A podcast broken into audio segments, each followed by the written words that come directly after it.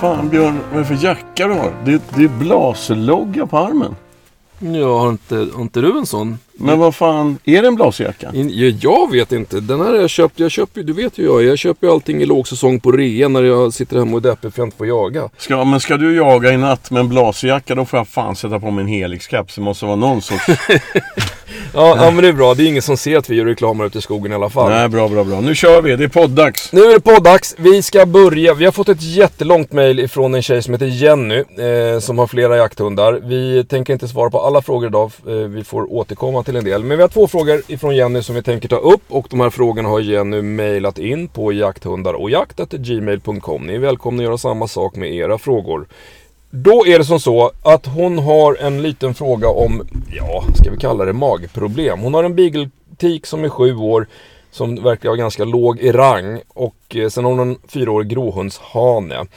För koka ner det här till en typ av, av frågeställning så de har väldigt olika matintag. Gråhunden äter när han är hungrig och eh, bigen Äter allt hela tiden. Ja, stressäter framförallt när det är andra hundar i närheten och tror att de ska bli av med maten. Men de konkreta frågorna rör väl egentligen gråhunden som eh, dels blir han ganska risig i skrinet när han jagar eller aktiveras, han blir lös i magen som jag tolkar det. Och sen så kan han också ha en otroligt dålig, för att säga, inte säga obefintlig aptit efter jakt eller efter aktivitet. Och eh, Matte är naturligtvis lite orolig att om man inte äter på kvällen efter en jaktdag och ska ut i skogen imorgon och jaga så blir han lite orkeslös, kanske energilös. Jag, jag tycker inte hon ska vara orolig för det där alltså. Nej men hon har dessutom skrivit att han äter färskmat om man ger honom. Färskfoder. Ja. Så att, så att det är ju lite grann svaret på frågan som Jenny har gett själv här. För visst är det som så. Alltså jag, jag tror inte, som Peter säger, jag tror inte man behöver vara överorolig för att hunden inte äter. Om det är en vältrimmad, vältränad hund eh, så klarar han nog två dagar jakt. Men, men självklart är det bra om man får i sig käk. Framförallt måste han ge i sig vattnet.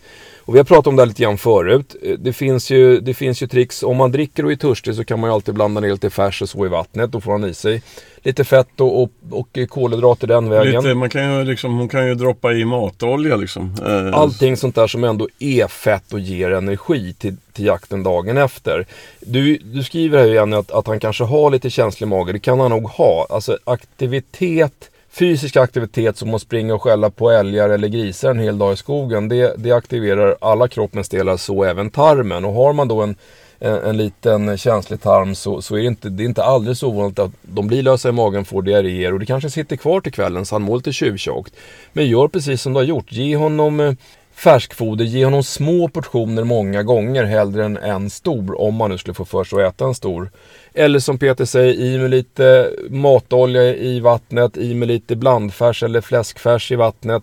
Så får han i sig den energi som, som jag tror Men, att han men behöver. om, om, om han föredrar färskfoder så välj det då Ja. under jaktsäsong Ja. eller under vissa perioder på jaktsäsongen. Ja, jag gör ju så att jag ger mina hundar eh, annat foder under jaktsäsongen. Ett mer hög eh, energifoder än, än de äter till vardags. Eh, därför att de behöver det när de ska köra mm, tre, fyra dagar i veckan. Så att eh, det var väl ett kort svar på den frågan. Jag, du hade lite grann svarat på den själv så det blir inte mer än så. Sen har du lite frågor om dragselar som också gäller gråhunden. Han eh, vill uppenbarligen inte få den där selen dragen över huvudet. Eh, det blir ett problem. När han väl har fått den på sig så verkar det som han accepterar den. Men, men det är just det här att han eh, inte vill få den över skallen. Där tror jag du har lite bra tips och tricks. Men står det att han blir, lackar han till? Blir han arg eller sur? Eller Nej, det står bara att han vill inte ta på sig dragselen. Okej. Men det är okej att ha den på när den väl sitter där. Okej. Mm, ja, alltså ofta är det ju så att människan är ett vanedjur och fastnar i en vana liksom. Det blir, man sätter på selen i exakt samma miljö på, på exakt samma sätt. Alltså om hon byter beteende själv så brukar sådana där grejer lösa sig. Till exempel att hon, att hon bara mm, att hon ger sig ut i skogen och ingen dragsele på och sen i en annan miljö än där hon brukar sätta på den. Där, där sätter de på den med väldigt fasta, liksom bara som om det vore den självklaraste sak i världen.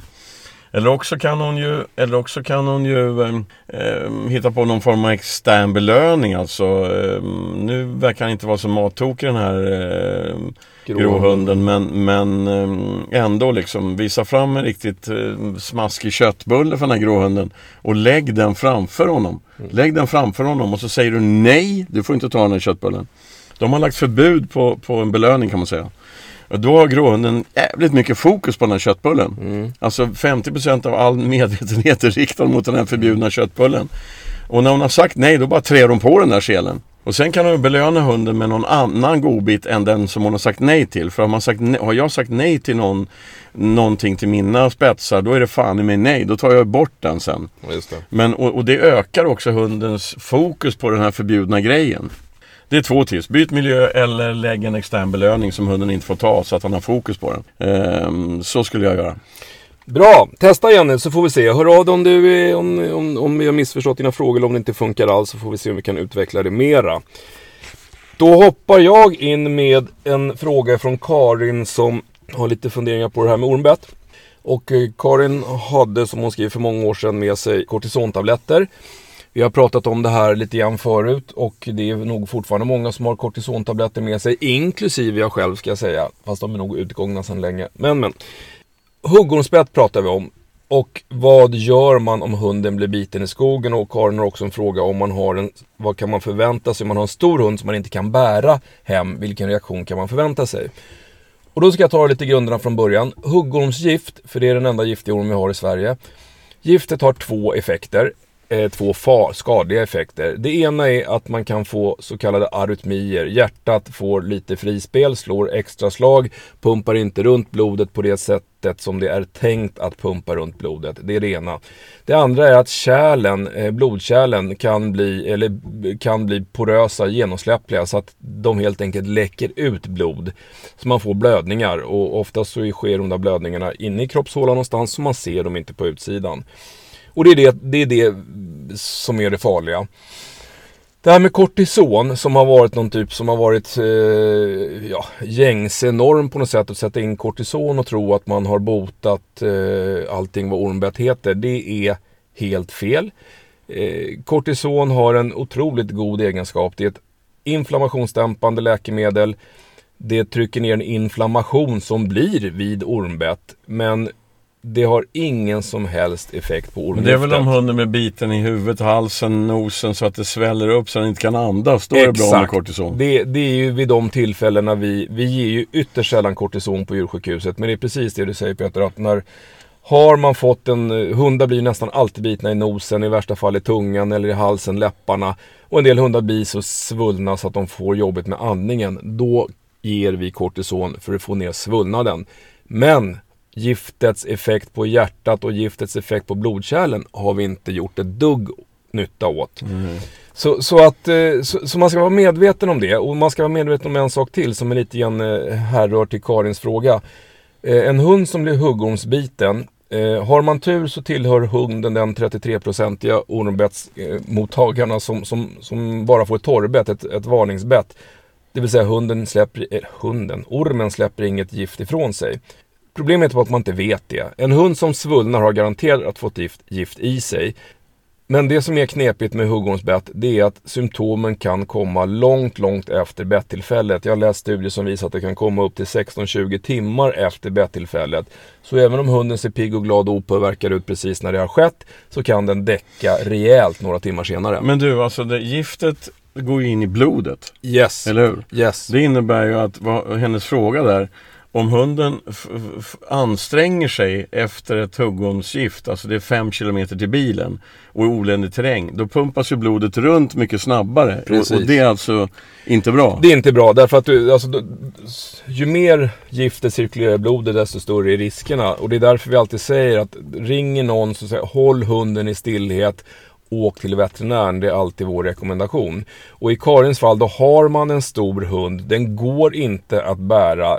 Det går i och för sig ganska lätt att med en jacka och två, två avkapade slanor av något trädslag så kan man göra en vettig bår. Men jag menar, är man ensam så är det inte så lätt.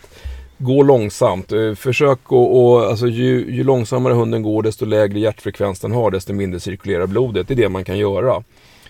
Så, så att jag tycker ju att man ska ha respekt för huggormsbett. För jag har sett så himla många, senast förra veckan hade vi två storvuxna labbar som var pigga och glada när de kom.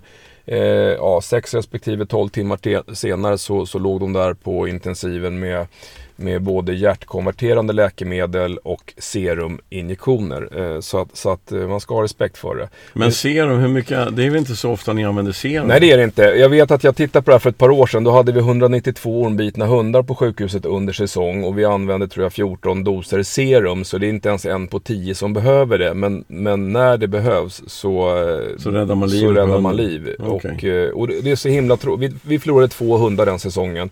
Båda de hundarna var tyvärr sådana som kom in. Den ena kom två dagar efter bettillfället och hade blivit dålig hemma och den andra kom tre dagar efter bettillfället och blivit jättedålig hemma. De hade så massiva blödningar så det gick liksom inte att häva. Mm. Och det är så tråkigt att förlora en hund på ett huggormsbett. Man ska inte behöva göra det. Så ha respekt, ta det på allvar. Men eh, du, bara en kort grej om det där med kortisonet. Alltså jag hade en, eh, en hund eh, för, det är länge sedan nu, men, men hon dök rakt ner i ett jordgetingbo. Mm. Alltså, eh, då menar jag dök rakt ner i ett alltså. Och gillar väl surret eller någonting. Och det dröjde ungefär, ja, på nolltid så svullnade hela skallen upp som ja. en fotboll alltså. Ja. Då är det bra med kortison. Då är det jättebra med kortison. Och samma sak, det finns en del som, som eh, håller på att roa sig med att fånga eh, getingar och bin och blir bitna in i, i munhålan eller i svalget och det svullnar upp. Och då är också kortison eh, ett, eh, ett bra läkemedel. Så det är absolut inget fel på kortison. Man ska bara inte tro att man botar huggormsgiftets effekter med kortison.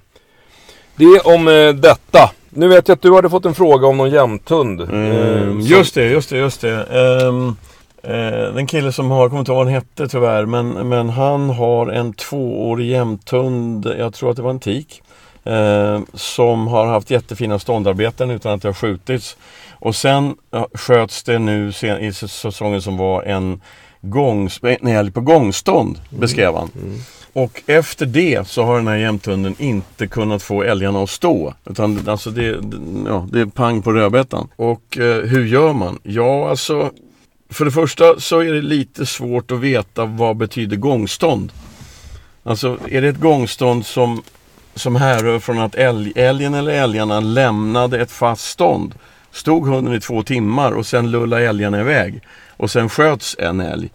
Eller var det så att, att eh, det var älgar i rörelse, stötta älgar som hunden hängde på. Och så var det gångstånd och så sköts den. Ja, då, då, det förklarar ju varför den här hunden beter sig som den gör. Mm. Det vill säga pang på, då kommer belöningen. Mm. Eh, det är två olika saker alltså. Om det var ett fast stånd som älgarna lämnade eh, då är det lite problematiskt. Men jag tror att det här var, jag misstänker att det här var alltså störda älgar. Som hund, så att det var aldrig ett fast stånd utan det, det, blev gångstånd så att säga. Mm. Eh, och så sköts, och då har hunden fått för sig då att den ska, den ska damma på. För det första är det så att en tvåårig jämthund är inte färdig i huvudet. Det är nummer ett. Det vill säga det är inte för sent att göra någonting åt det. Men rådet är ju naturligtvis då självklart egentligen, kanske inte ens behöver säga det. Se till att dra ner älgar på klockrena ståndskall. Och försök att hitta ostörda älgar. För att min erfarenhet är att i alla fall i min del av landet, så är det massa passkyttar som skramlar runt, runt en såt. Och sen släpper man en spets och ska jaga älg. Ja, alltså är såten mindre än, än, än 100 hektar så kan jag lova dig att älgarna är, vet vad som är på gång. Därför att de flesta passkyttar, de flesta jägare är lite slarviga när det gäller ljud och vittring i skogen. Eh, så, så försök att hitta ostört älg och släppa hunden på ostörda marker. Då är chansen mycket större att den får faktiskt får stopp på älgarna. Även om den springer in hårt så kommer älgarna stanna snabbare om de, om de inte har fått människovittring i, i, sin fantastiska, i sitt fantastiska luktsinne. Eh, och så bestäm dig för att x antal älgar ska skjutas på fasta stånd innan någon får skjuta eh, på gångstånd över någon väg eller, eller någon springälg eller någonting. Då, då brukar ju poletten trilla ner på, på, på, på ståndhundar. Eh, det tycker jag. Då, då, nu har du delvis berört en fråga ifrån en kille som heter Martin. Som, som han har också flera frågor men, men han, sa, han har skaffat sig en, en gråhund. Det är hans första jakthund. Och eh, han undrar just lite grann, eller han ber dig misstänker jag, prata lite grann om injagning av ståndhundar. Hur man börjar och hur man sen bygger på injagningen så att svårighetsgraden ökar. Du har ju berört det, men, men om man liksom ser det ända sen ända bak till valpstadiet. Hur, hur går du tillväga när du ska få igång dem? Men menar han prägling och sånt eller? Nej, injagning av ståndhundar. Okej. Alltså egentligen Ja, men det då- du har varit inne på. Okej, fast, det, och det här finns ju, det finns ju hur mycket folk som kan det här som, som helst, alltså bättre än jag. Men, men jag kan ju säga hur jag gör då. Mm. Och där tror jag inte att det finns någon genväg. För har du en labrador, alltså en apportör eller en stötande hund under bössan eller stående fågelhund eller spårhund eller någonting. Då kan du ju då kan du hjälpa hunden bli bra på sitt yrke genom att, genom att rigga situationer som är likadana som det praktiska yrket är, som jakten är. Men jag kan inte ha en tam älg i uthuset liksom som hunden får träna på. Så att det, det är timmar i skogen. Ja, det kan prova. Men jag tror det blir svårt. Nej men alltså det är timmar i skogen. Och, och, och framförallt helst, lite, helst ostörda marker. Eh, mm, ge, ge den unga hunden en chans att hitta ståndvilt då. Älg och vildsvin och björn eller vad det nu är som hunden ska mm, vad han har på sina marker liksom. Eh, och, sen, och sen kommer tricket här. Som jag ser det och som jag lärde mig när jag var pojk typ. Det är alltså, du får aldrig fram en bra ståndhund om inte ståndhunden får många, många timmars ståndarbete i bagaget. Därför den måste lära sig ståndarbete och det kan vi inte lära en hund alltså. Den måste lära sig själv det. Mm. Eh, och i, alla, I södra Sverige är det ganska vanligt att man skaffar sig en ståndhund och sen så hittar den unga hunden ett vildsvin framförallt då, någonstans ute i en buske. Och det första som händer då är att man så fort som möjligt ska skjuta för hunden. Man tror att man ska skjuta igång en ståndhund. Det tror jag är fel. Den behöver timma på ståndet. När jag var grabb då sa drängarna på min morfars gård så här. Minst tre timmar ska gå för en ung gråhund på ståndet innan man ens börjar fundera på att gå in och skjuta. Det är tid på ståndet som gäller alltså. För för varje, varje minut som går, varje halvtimme som går så lär sig hunden något nytt på ståndet alltså. Ehm, och dessutom det här med att man, man, man skramlar in, det, det är ofta så då att man stör. Det är så bråttom att skjuta så att man stör alltså. Ehm, eh, ståndviltet vilket innebär att det, det, det, det blir inte ståndfast och, och allt det där. Det är för många spetsar i södra Sverige tror jag. Nu är jag hård här nu och jag ber om ursäkt om så att, och, som sagt var det är många som kan där så bli inte arg på mig nu men för många spetsar i södra Sverige springer runt och vallar vilt. De har inte lärt sig att få stopp på viltet och hela ståndhundens jobb handlar om att få stopp på viltet så att den kan jobba på stånd. Eh, det här med att, att vi har spetsar som lullar runt liksom och, och nu, nu är det så här att vi, jag måste avbryta där för att det är nämligen så att vi ska precis ut och jaga vildsvin här ikväll. Och det kommer en pickup, en sliten pickup som ställer sig bakom oss och det är bonden på marken och han är garanterat arg på vildsvinen. Så vi kör lite musik nu. Vi pausar. Hej.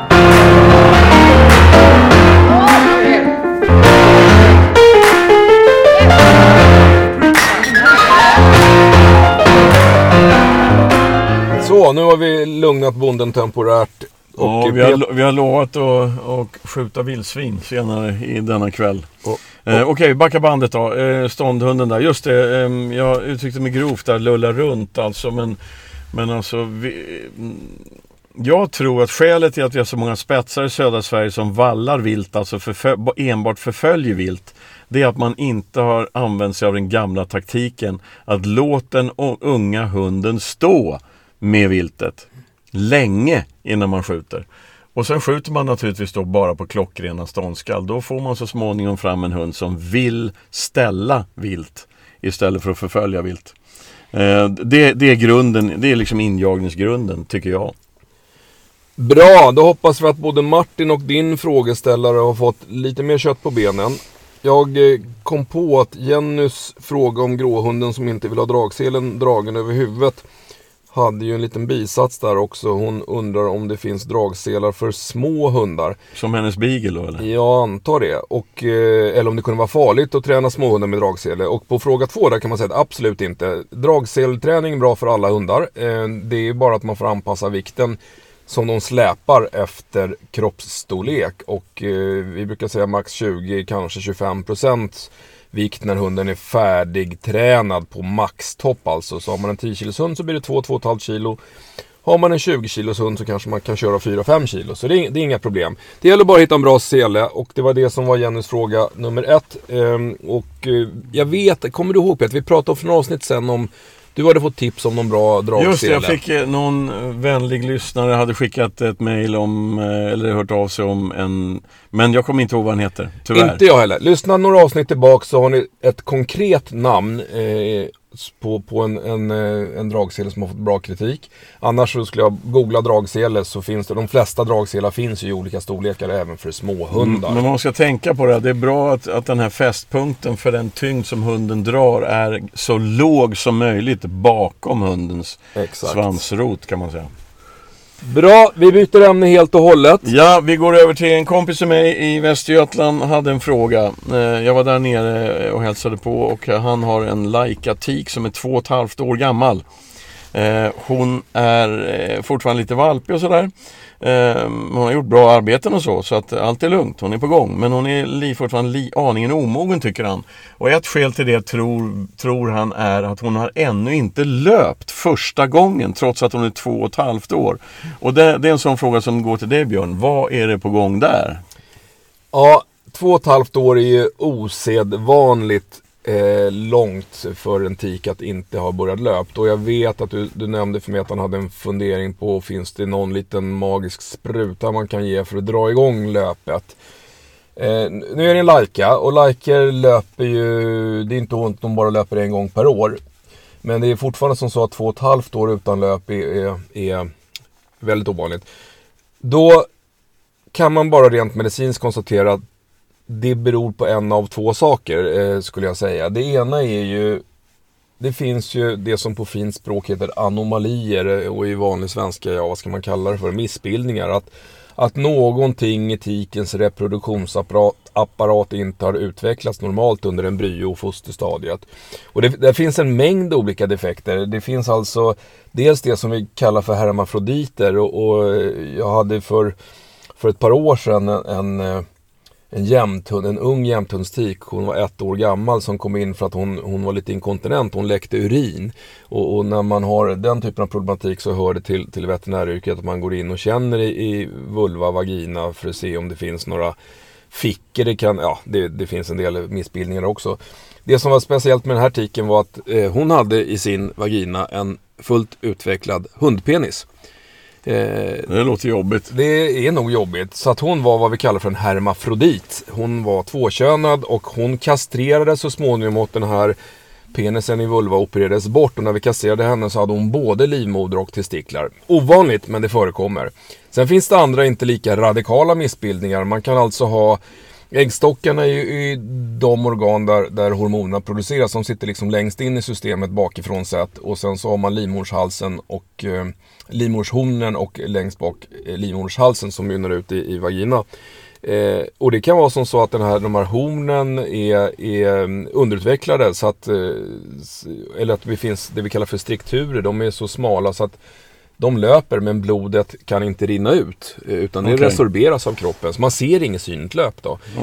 F- De löper på riktigt alltså? De löper men... på riktigt. Men, men jag vet att din kompis har bra koll på sina hundar. Därför att den andra biten är ju att det här, alltså det finns ju det som heter tysta löp. Alltså man ser inget blod och det kan bero på flera orsaker. Men, men de flesta hundägare eh, ser ju att tiken löper i och med att hon blöder. Eh, det finns de som har tysta löp som alltså inte utsöndrar några mängder blod och är är så renliga så att det lilla som kommer det, det, det slickar de upp innan det ens syns då.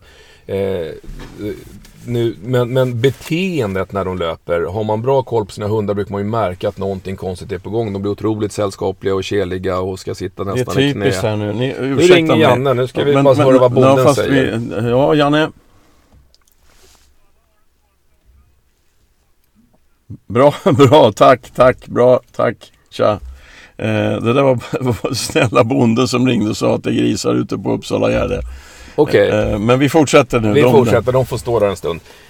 Sen finns det ju den andra halvan då, som inte är medicinska på det sättet. Alltså, det är inga anatomiska defekter utan det är eh, psykiska. Och det här finns det inte så mycket forskning om. Det finns ganska mycket teorier och, och, och så vidare. Men har man dominant, har man flera tikar varav en är dominant så som sagt, dåligt med forskning men, men många är helt övertygade om att en dominant tik kan liksom trycka trycka ner en, en eh, lågrangig tik så pass att den inte kommer igång med sin hormonproduktion. Okej. Ehm, och sen finns det det att dominanta tikar ofta ser till att eh, medsystrarna som är lägre i rangflocken synkar så att alla löper ungefär samtidigt. Ja, men så, så blir det ju. Jag har ju haft tikar länge och det, Ja. så blir det ju. Ja, Alltså. ja.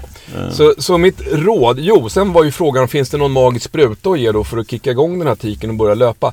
Alltså det finns hormonsprutor som man kan ge för att påskynda starten av ett löp. Om man nu till exempel skulle ha någon stilig Laika-hane som bara befinner sig i, i, den, i landet under någon vecka. Om man vet att tiken skulle börja löpa om tre så kan man ge en, för att, men då, då ska man liksom veta att hon är på gång att löpa. Det finns ingen magisk spruta som kan dra igång ett löp som inte ens är, eh, ligger i schemat på något sätt. Va? Eh, så att mitt råd är ju helt, alltså det, ah, det här går att utreda. Man kan göra ganska mycket. Man, man kan göra ett ultraljud på, på buken och se att anatomin ser korrekt ut. Man kan också ta blodprover på tiken för att se om hon producerar könshormon.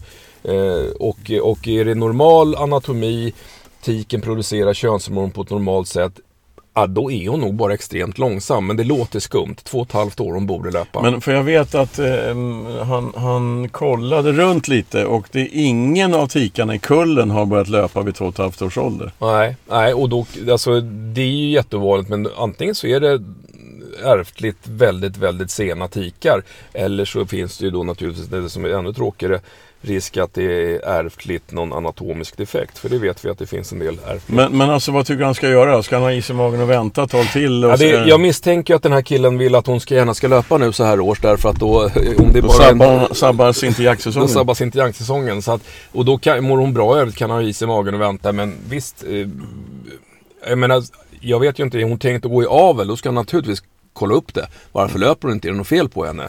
Men är det som så att han mest vill att det vore skönt om hon löpte i, i eh, maj månad, ja, då kan han ha is i magen. Har hon otur så bör hon löpa i oktober, men då är det som det är. Men alltså, för jag har ju träffat den här tiken. Hon är osedvanligt glad och frisk och eh, liksom, Ja, det, ja. det är inte så att hon är slö eller något konstigt utan utan eh, men jag, det- tror att, jag tror att det kan ju också vara så att de är sena helt enkelt. Ja, ja, av någon men- anledning. Ja, så kan det vara. Så att, ja, ska han inte ha en avel, ha is i magen och avvakta.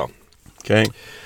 Eh, Vi har en fråga till Peter och den är, eh, har vi berört i flera, flera avsnitt. Men, men Martin som hade frågan om hur man jagar in en ståndhund, han som hade skaffat sin första jakthund, en gråhund. Eh, vill att vi lite grann vidareutvecklar det här som vi har berört flera gånger med prägling. Lite mer konkret. Vi har ju, hur präglar man hunden på ett viltslag? Eh, eller flera viltslag. Den här ska jag jaga vildsvin och älg om jag inte missminner mig.